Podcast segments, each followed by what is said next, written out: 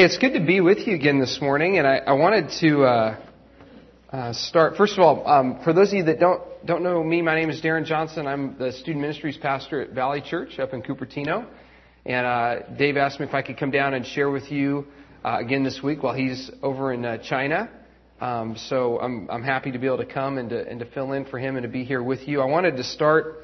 Um, by just mentioning something that I, wa- I was hoping to mention last uh, two weeks ago when I was here, um, uh, which relates to the high school students here at NBC and the high school students at Valley Church. Um, just give you a heads up, uh, we are planning on taking a team of uh, high school students from Valley um, over to New Orleans to be involved in a um, uh, an evangelistic uh, opportunity in Central City, New Orleans, in June, and um, and so we were kind of going along and planning this and going through this. And Vivian, um, Vivian had a great conversation with Holly Baker, which is one of our high school, high school intern up at the women's retreat, and said, "Hey, we should try to get uh, get uh, high school students from Neighborhood Bible involved in that as well." And so uh, that started uh, just a you know light went on in my head. It's like, duh, what a great opportunity. So.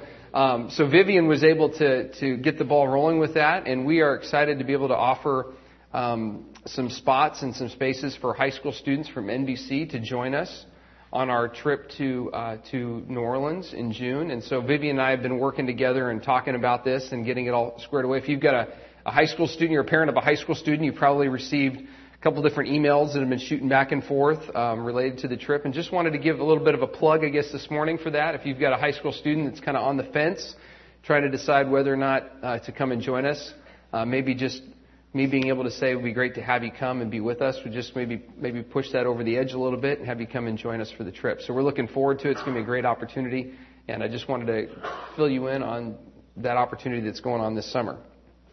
So. Uh, once again, it's good to uh, to be back with you this morning. How many of you have had um, life changing experiences in your life? okay, that's a no brainer. You know, things that have happened that have really changed the way you view life, things that have uh, changed uh, how you reorient your direction, how you're going to move forward in life.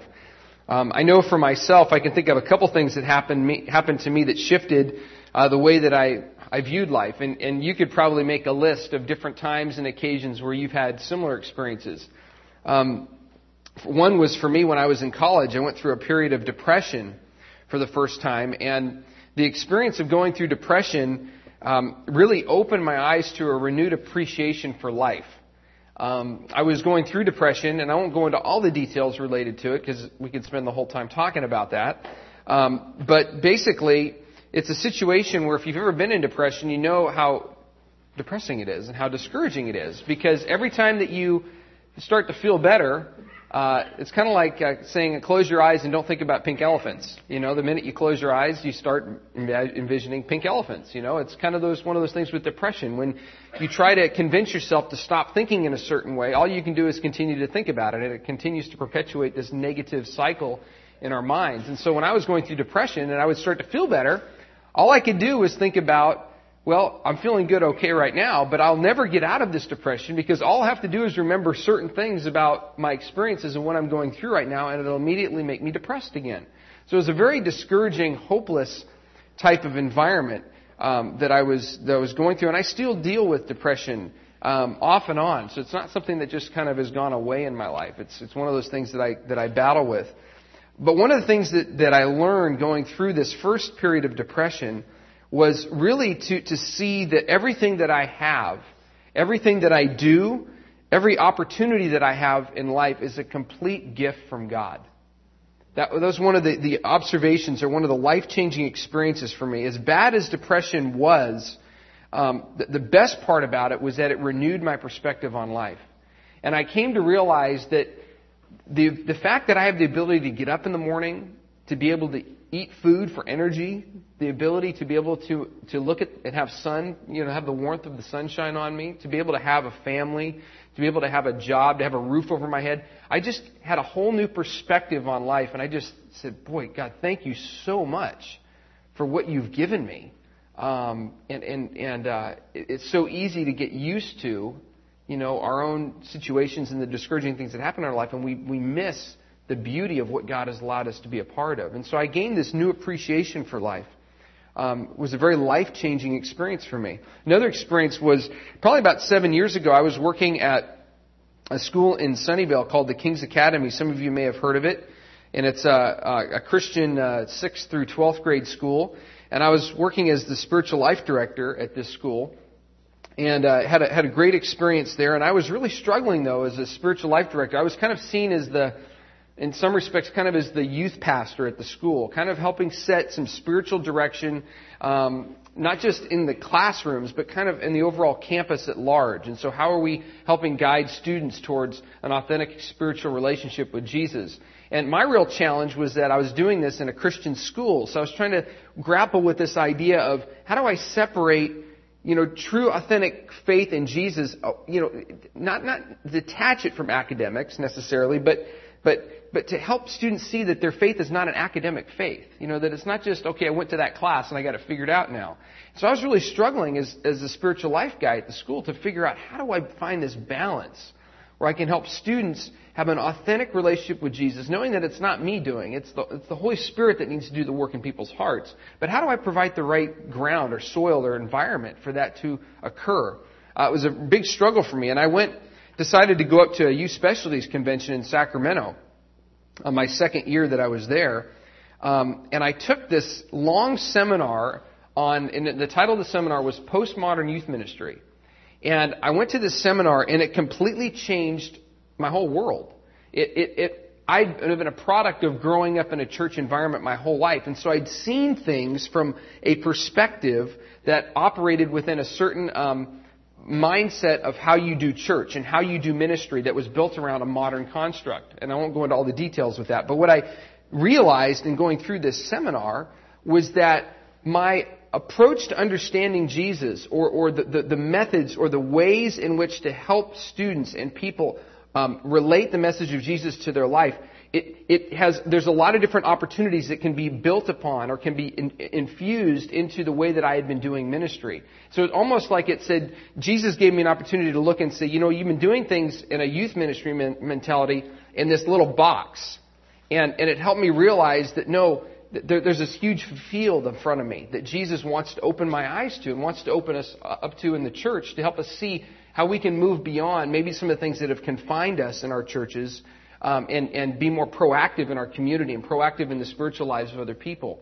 And so this paradigm shifting experience for me changed everything about me and how I view ministry, how I view the local church. It just was a very positive experience for me and where I really felt like my eyes had been opened to uh, the way that God is moving.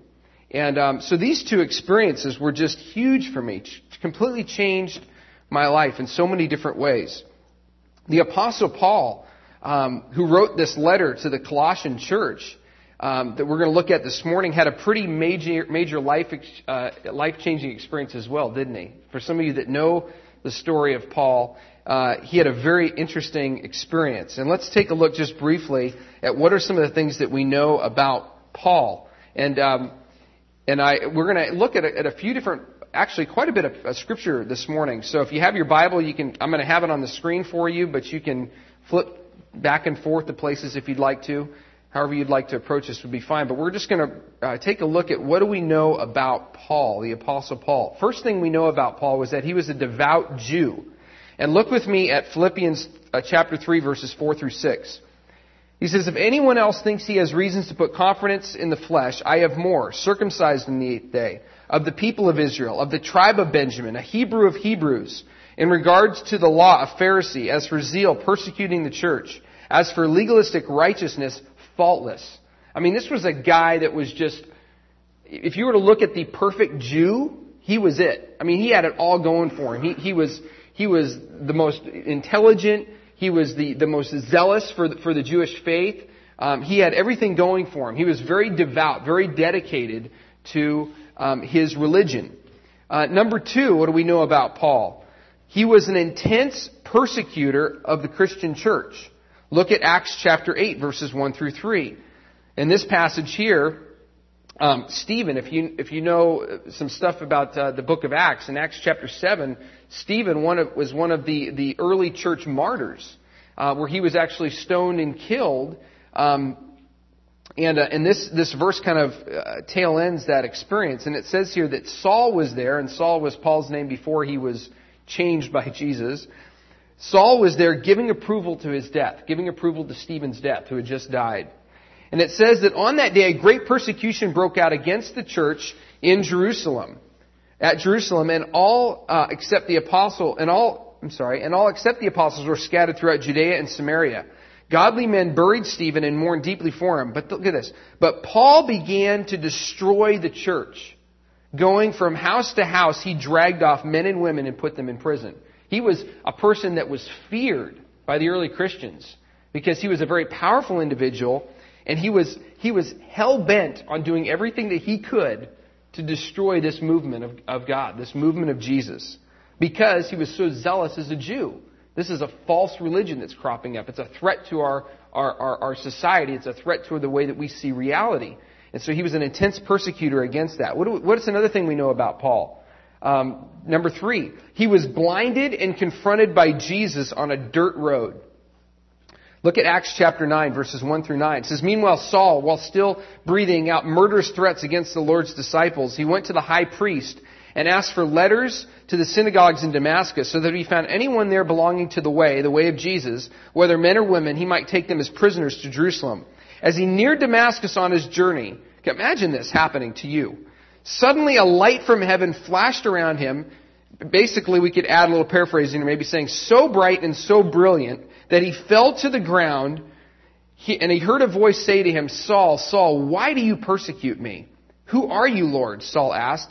I am Jesus whom you are persecuting, he replied. Now get up and go into the city and you will be told what you must do. The men traveling with Saul stood there speechless.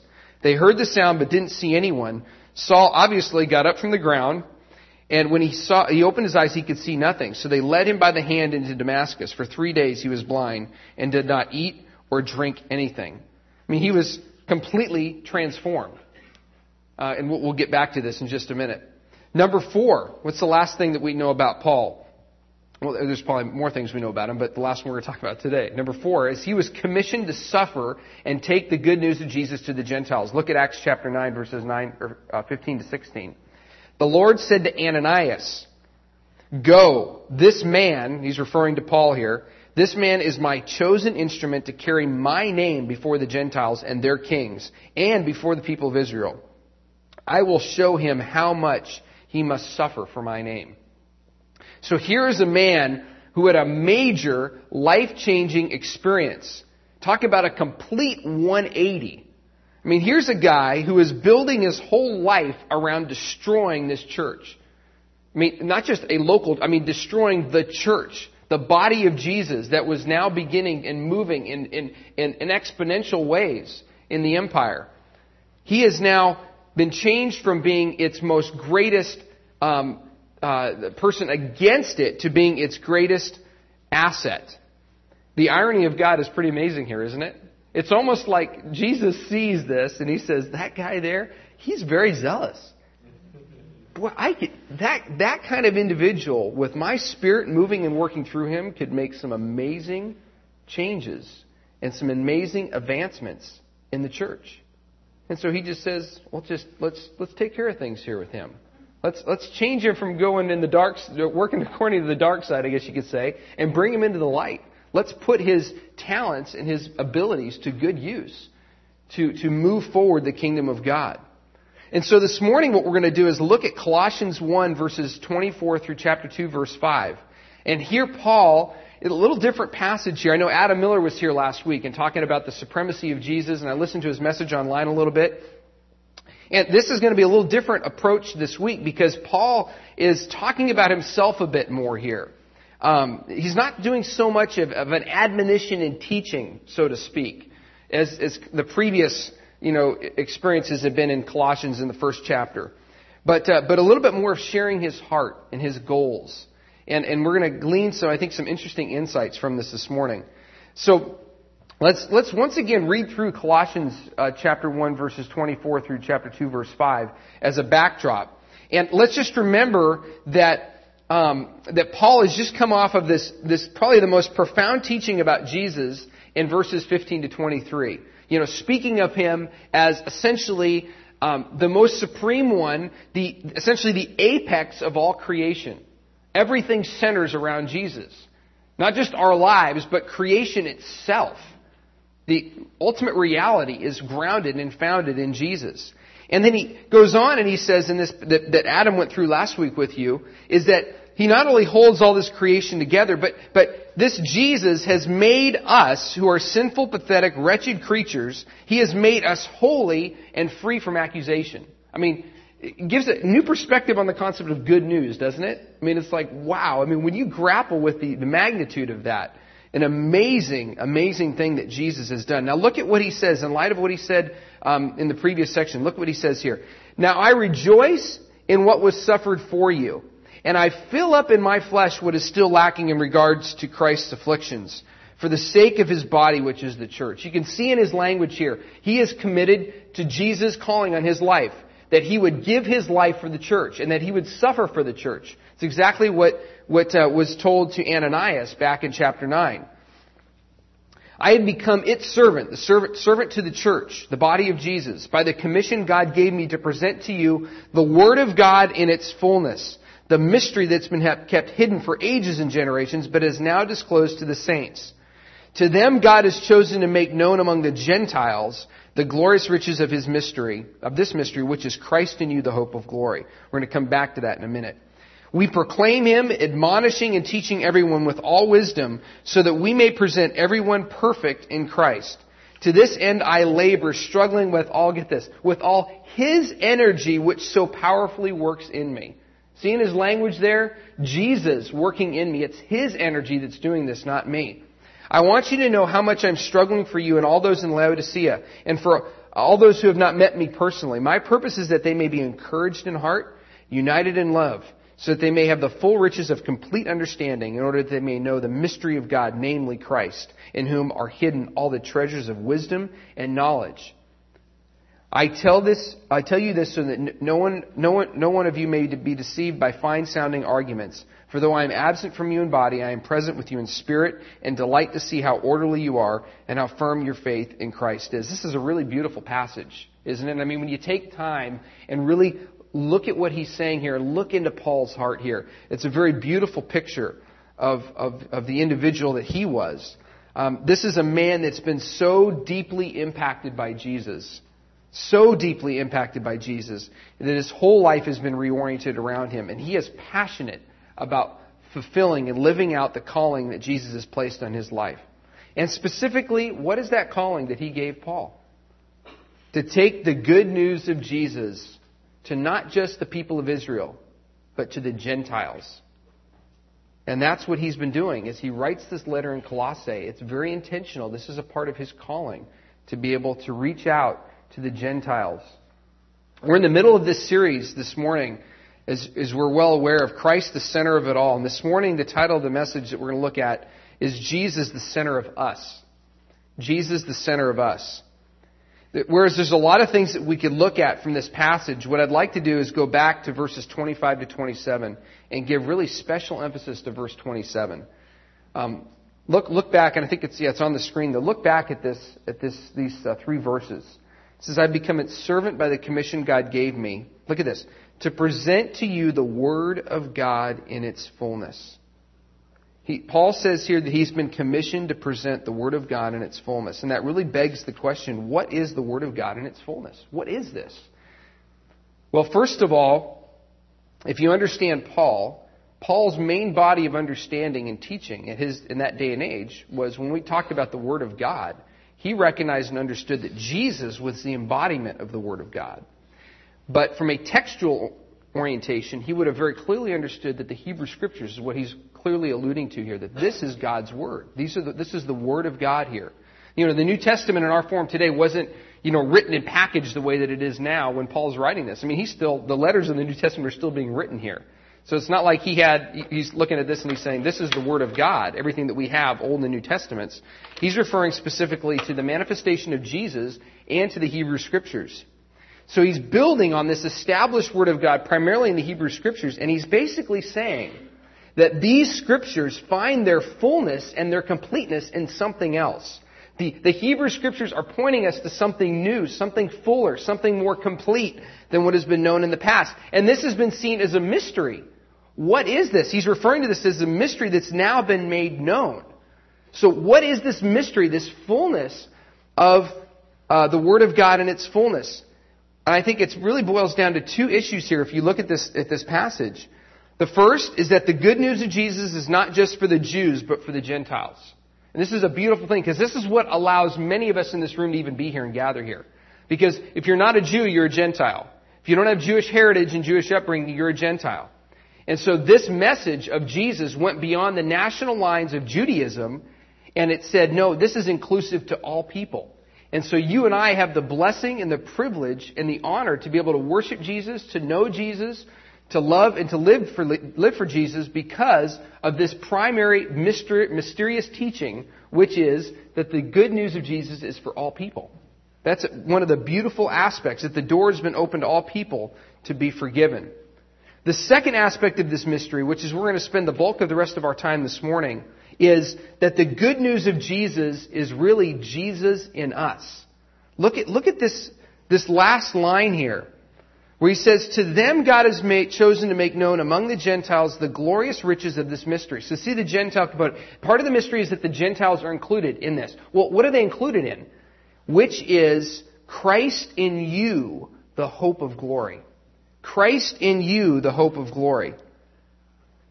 Therefore, our title for the message this morning, Jesus at the center of us. Let's talk a little bit more about what this means. Christ in you. I think that's the, essentially, if you want to look at, use the terminology we used earlier, the apex of what this passage is centered around, is this concept of Christ in you, the hope of glory.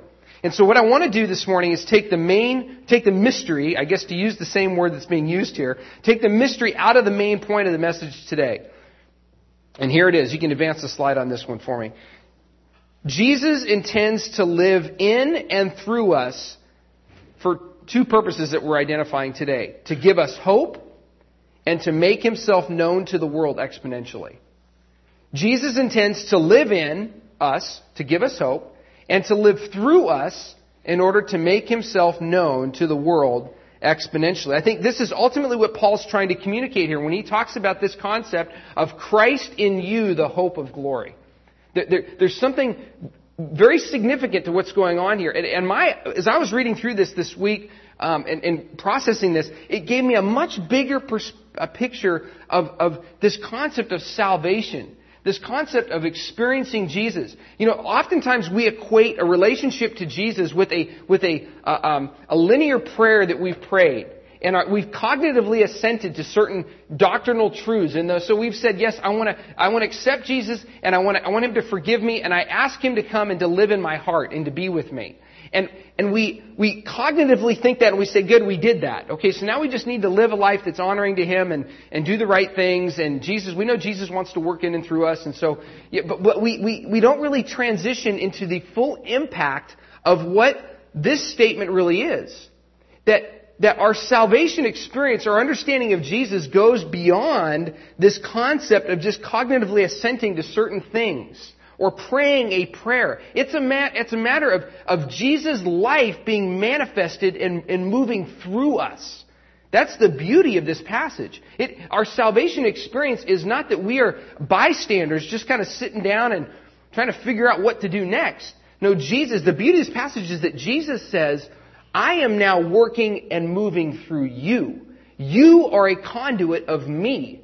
That's the beauty of what the gospel is all about. The fact that Jesus intends to live in and through us and to give us hope and to make himself known to the world is also seen in his own words. Now, don't take my word for this. Let's look at another. I said we're going to be looking at a lot of scripture here. So let's look at some more passages here we're going to put on the screen. Look at what Jesus says about this. John chapter 17. He's praying here. He's just, he's praying to God, his Father, and he just got done praying for his disciples. Okay? And now he transitions to another aspect of prayer. Look at what he says here. My prayer is not for them alone, referring to his disciples, but he says, I also pray for those who will believe in me because of their message. That's you and I here this morning. Jesus is praying for us today based on what he says here. Look at what he says. He's praying that all of them may be one, Father, just as you are in me and I am in you, Look at this. May they also be in us, so that the world may believe that you have sent me. May they also be unified with us, so that the world may know because of them who you are and that you sent me. I have given them the glory that you gave me, that they may be one as we are one. I and them, and you and me. This is crazy language. I mean, Jesus is speaking, I mean, in his prayer here, uh, it almost feels a little uncomfortable. Like this, this concept of Him being in us and working and moving through us. May they be brought to complete unity to let the world know that you have sent me and that you've loved them even as you've loved me. Father, I want those you have given me to be with me where I am and to see my glory, the glory you have given me because you loved me before the creation of the world. Goes on and he says, Righteous Father, though the world does not know you, I know you and they know that you have sent me. Verse 26, I have made you known to them and will continue to make you known in order that the love you have for me may be in them and I myself may be in them. Look at Matthew chapter 28. Famous passage, Great Commission passage. Jesus came to them. All authority in heaven and earth has been given me. Go and make disciples of all nations, baptizing them in the name of the Father, the Son, and the Holy Spirit, and teach them to obey everything I've commanded you. Great commission that He's given us to go and to be salt and light, to, to advance the message of Jesus in the world that we live in. But a lot of times we leave out the last sentence here. And surely I am with you always to the very end of the age. Jesus is with us doing this through us. It is not based on our own efforts. It's not based on our own personalities. It's not based on our own passions. Jesus says, I am working and moving through you to get this done. John 14, 26. But the counselor, the Holy Spirit, whom the Father will send in my name, will teach you all things and remind you of everything I've said to you. Jesus, before he left, in another passage said, it's better that I go, because if I don't go, the Holy Spirit won't come. Jesus knew that the Holy Spirit moving and empowering every believer was really Jesus' manifestation of himself in and through us to get the work done. That was the beauty of the Holy Spirit coming, the, the third person of the Trinity. That now God resides within us. Jesus resides in us by His Spirit in order to make these advancements in the kingdom. Therefore, as we can see, back to our main point, Jesus intends to live in and through us to give us hope and to make himself known to the world exponentially. Jesus is the center. He must be the center. He is at the center of us as a follower of him. We were not created to be at the center. We were created to be filled by another to be at the center of our lives.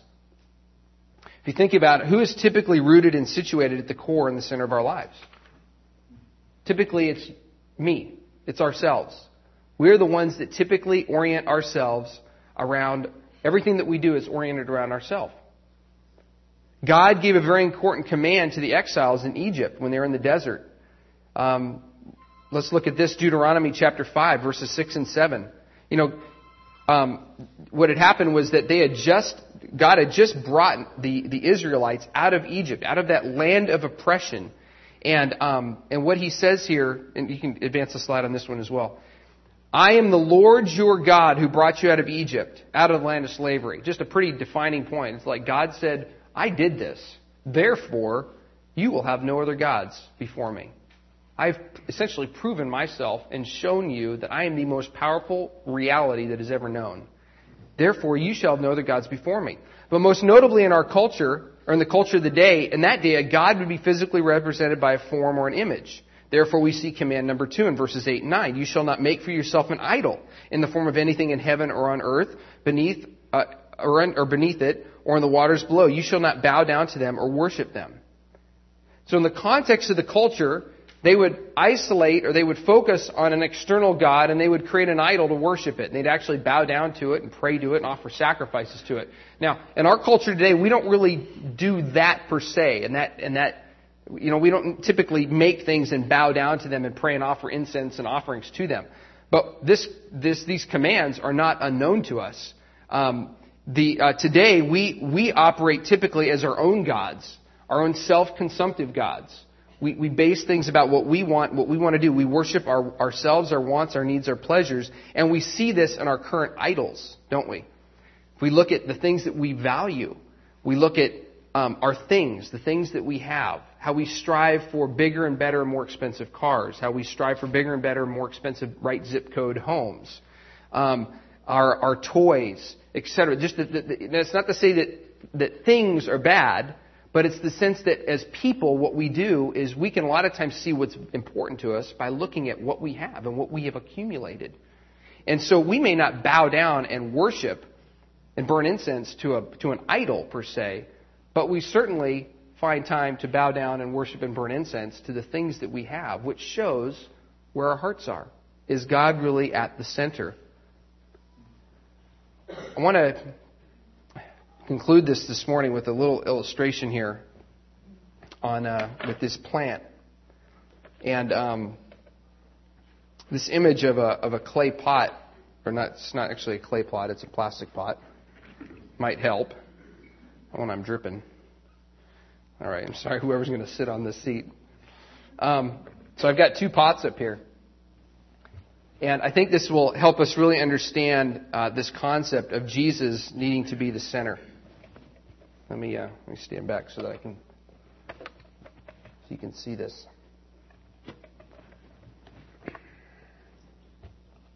Um, our bodies and our lives could essentially be represented by this pot, this empty pot that's up here. And we were essentially created as an empty pot, but our creative intent was to be filled with true life and true beauty within us. So that this life can be seen and not the pot. The point is what's in the pot. Um, when you see this pot, this one over here on the right side, on my right, you don't focus on the pot itself, do you? You focus on what's in the pot. Whereas this one here, it's all about the pot. And it's pretty darn empty, isn't it? Like boring. Well, who wants to look at this? This is a good image, I think, of our purpose in life. The flower in this pot doesn't exist for the purpose of the pot. The pot exists for the purpose of the flower. That's why the pot was created. But the pot is not insignificant. Without the pot, the flower cannot be seen and cannot show itself to the world the way that it's intended to. Jesus enlists us and uses us significantly to partner with him in true life. Once again, our main point this morning Jesus intends to live in and through us to give us hope and to make himself known to the world exponentially. Jesus intends for us to continue his mission. When people see us, they should see, not see us, but they should see Jesus. Not us, but Jesus. People don't say, wow, nice pot. They say, wow, that's a beautiful flower. So what? How does this apply? What do we do with this this morning? Christ in you the hope of glory. That's the focus, has been the focus in this passage, that little segment. Christ in you, the hope of glory. Jesus intends to live in and through us to give us hope and to make himself known to the world exponentially. There's something about Jesus and the beauty of Jesus being at the center of us. There's something about that that is incredibly hopeful and incredibly purposeful. And so I want to conclude with two questions. Are you hopeful for your future? Are you optimistic that Jesus will continue to work in you and grow in you to love and to know Him more? He is in you. He is living in and through you for these two purposes to give you hope. You have meaning, you have purpose, you, have, you are a pot that was intended to be filled by Him so that He can shine. That should bring us hope. Two, are you ready to make Jesus known to the world? Are you ready to let or to be the pot that lets him shine? Are you does this image help you and help I know it helps me to think life is not about me. Life is about making Jesus seen, making Jesus known through me. That's the point. So, what can we do? What can you do this week? I can't answer this question for you. This is a question for you. Think about, I don't know, go out to Orchard Supply and spend, how much did we spend on those? Like $3 for the pot and I don't know, another five, six bucks, ten dollars, and you can have a nice pot like this, and you can put a flower in it. But take, go and buy one, and just put it somewhere visible in your house, I don't, out on your doorstep or somewhere, and let it be a visual reminder of what our purpose and our goal in life is. That Jesus intends to live and move through you. And so, how do we respond to that? How do you feel that God is asking you to make Himself known? And I've put on here a couple. Do, do you need to think about a barbecue with some neighbors? Just how, how can I represent Jesus well to my neighbors? Maybe inviting somebody at work to go to lunch. Just, I mean, you don't feel like you got to pack a, you know, a gospel track in your pocket or something, or just invite a friend at work to go to lunch with you. Just get to know them. Praying the whole time that Jesus would shine through you to this person. And that if as opportunities open, as a friendship develops, that the message of Jesus and the good news of Jesus can be a part of that relationship. We're going to close this morning, um, I think, in an appropriate way with, uh, with communion. And I'd like to ask the, the band to come back up. And I'll give you guys your, your uh, stools back here. You probably need those.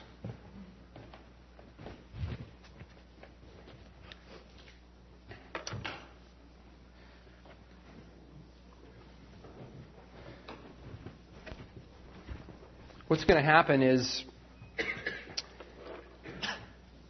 we're going to take some time to um, have the, the communion elements are going to be passed out. And essentially, this is an opportunity uh, for those of us that, that, that call ourselves followers of Jesus to participate in an act of remembrance. And there's nothing ultimately significant about the little cup of juice and the little wafer cracker that's there. I mean, Jesus basically, when he was talking about this, this, this thing called communion or this idea of the Lord's Supper was really gathered around a table with, his, with, his, uh, with his disciples. And he was using common elements of the day to communicate a very eternal message. And he was essentially saying to them, as often as you eat and drink, remember me. Rec- recognize that I am true life. That my body was shed and broken for you, and my blood was spilled for you so that you could have true life. So that in essence, He can bloom through us, that He can shine through us. And so I'm going to have the, the ushers come forward with the elements. What they're going to do is we're going to uh, have some music. They'll pass the elements. Please hold on to them. Don't, don't take them yet. And then I'll come back up after everything has been passed and, and just lead us through a time of, of taking the elements.